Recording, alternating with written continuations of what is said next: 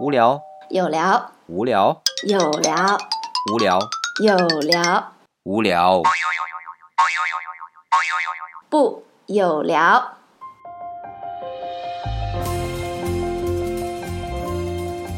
欢迎大家来到我们的有聊，我是李想。我是曼丽，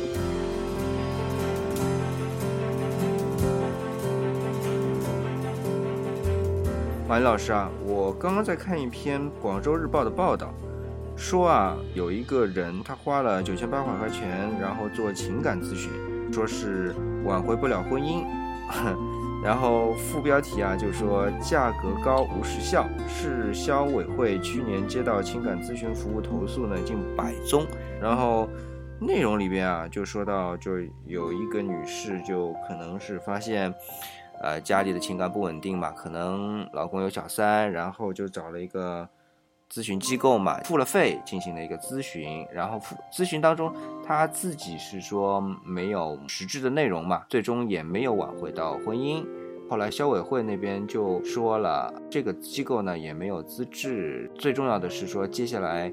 可能对于情感咨询服务啊，要出台一些规范，因为我一想那个情感咨询嘛，和心理咨询还是蛮相关的，所以来咨询一下你的问题。嗯嗯，反正每次出现这种情况都是心理咨询来背锅嘛，我们都习惯了啊。这个心理咨询不是姓刘吧？罗 锅。既然李想看到这样一个新闻哈，那我们刚好也做这期节目呢，跟大家科普一下。那首先，情感咨询。不等于心理咨询，这个是一定要告知大家的，这完全是两个概念。呃，但是我注意到满意老师用了“不等于”，就完全不是，还是说可能是，可能不是，看怎么界定？呃，应该这样讲，心理咨询它可能包括一些情感方面的咨询，但是情感咨询绝不等同于心理咨询。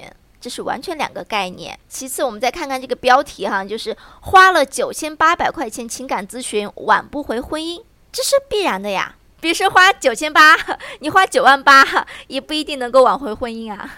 因为离婚本来就是一个简单粗暴的方式，那么同样花钱去挽回婚姻，那更是一个简单粗暴的方式。你看哈，我的婚姻出现问题了。我付钱给你，你来帮我搞定。也就是说，明显他并不想为自己的婚姻出现危机而负责任呀。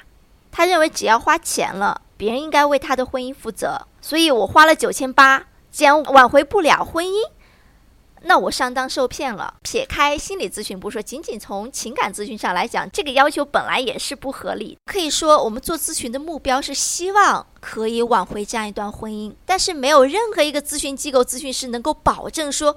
你花九千八，或者九万八啊，或者九十八万，都不可能保证说你花到多少钱，这个问题就能够帮你解决。呃，不过我倒是想到这么一个事儿啊，打个比方，这事儿先把咨询师或者咨询机构放一边儿，就说，哎，呃，婚姻出现问题了，比如说甲方和乙方，那比如说乙方不希望甲方解除婚约，那我就拿钱砸呗。九千八不行，九万八砸到你说啊，好，这这钱我收了，咱不离婚哈，那也行啊，这是一个比较直接的。但是你比如说像这篇报道内容当中也是这么说，就我花了九千八，他其实是寻找一种方案吧。因为情感咨询这块儿我也不是很熟悉，但至少呃，理想熟悉商业咨询嘛。那比如说有一个方案跟一个咨询公司合作，对吧？针对某一个项目做一个方案出来，但这个方案。当然成功了，呃是最好，但是也不一定说我这个咨询公司就一定给你的方案就一定成功，对吧？对呀，所以其实这个挺有意思的哈，就是说他要的是什么呢？我花了钱就一定要看到一个好的结果，但是实际上没有任何人可以保证这个结果，更何况他还没有花心思，没有真心的去付出很多的其他的精力啊、情感啊各方面。当然，就是文章当中就说了，就是在咨询的过程当中，基本上都没有实质的内容。但是这个东西去怎么判断，其实本身也是很模棱两可的啊。啊，当然。当然，本身心理咨询也好，情感咨询也好，我们很难去量化它。这一点是和其他的行业所不一样的地方，比较特殊的地方。好像医院也不行啊。所以就是想告诉大家，如果有机构像你这样去保证，那这个机构肯定也是一个骗子机构，大家一定要注意。去看医生，我们也还要去根据病情去分析，对吧？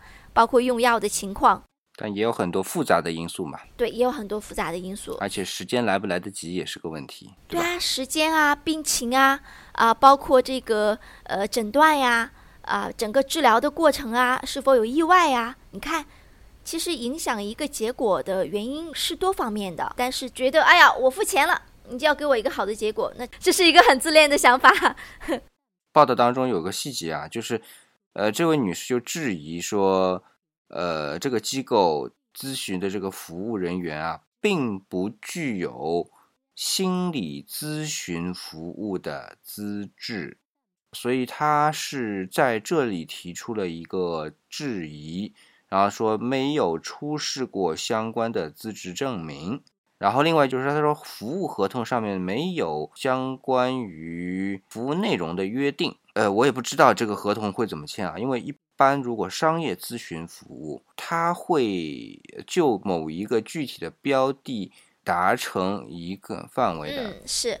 那首先我们谈第一个问题哈，李想，你看他提到说，提供咨询的服务人员并不具备心理咨询服务的资质，他真的是去做心理咨询了吗？你要知道，情感咨询和心理咨询完全是两回事。那你如果说你去做的是心理咨询，那别说九千八，就是放九十八万、九百八十万在我面前，我也不敢保证说跟我工作了以后，我就能够帮他挽回婚姻。呃，而且他说是进行了两次线上的，就是说通过 QQ 聊天来提供这样的一个服务的。他认为那没有针对性，然后就婚姻走到了尽头。那么我知道，就说如果说是进行心理咨询的话，这个两次是解决不了什么问题的。啊，当然，两次当然解决不了什么问题，即使是一个最基本的情绪问题哈，都需要呃三个月左右的时间，就是每周一次，这样就是十二次左右。我觉得可以用我们通常来说这个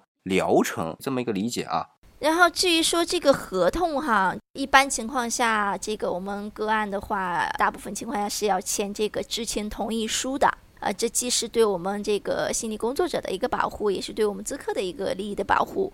呃，但是它上面写到说没有很清楚的一些条款哈。那么其实这些的话，我倒觉得，如果这位女士想要去申诉，可以从这个方面去考虑。那其实啊，白老师，理想最重要看到这么一个点，就是大家对于情感咨询、心理咨询方面的了解真的是很少。做这一则报道的相关的人员，或者是记者或者编辑，都不是非常了清晰。解对，那么这就是我觉得我们今天做这一期节目要达到的一个目的，就是就针对这一则报道做一个普及吧，就是说。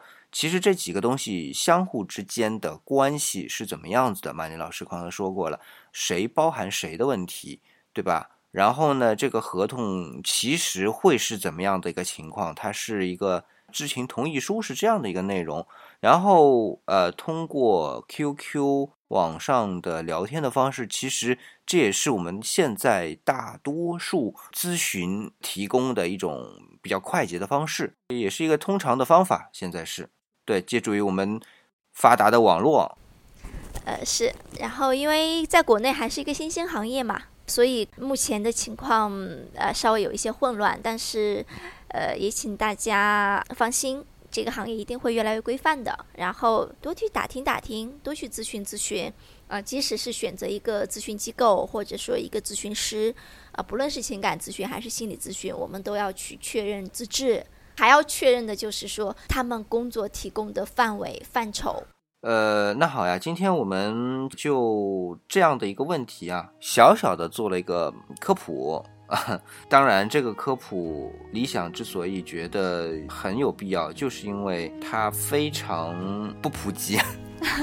是因为因为的确这个呃很多人还不是特别了解这个行业，所以我们呃从一个小的新闻入手，跟大家介绍一下这个方面。对这方面，然后理想特别想说的是，这个国家最近有一些改革哈，就是对于我们心理咨询师，从这则报道也能看到，就是国家至少想去把它规范起来，这是本身是一件好事情。那实际上这个行业也慢慢的越来越规范。呃，我相信最终他会走到一个非常健康、成熟的、规范的一个状态的。嗯，谢谢大家。嗯，好，拜拜。拜拜。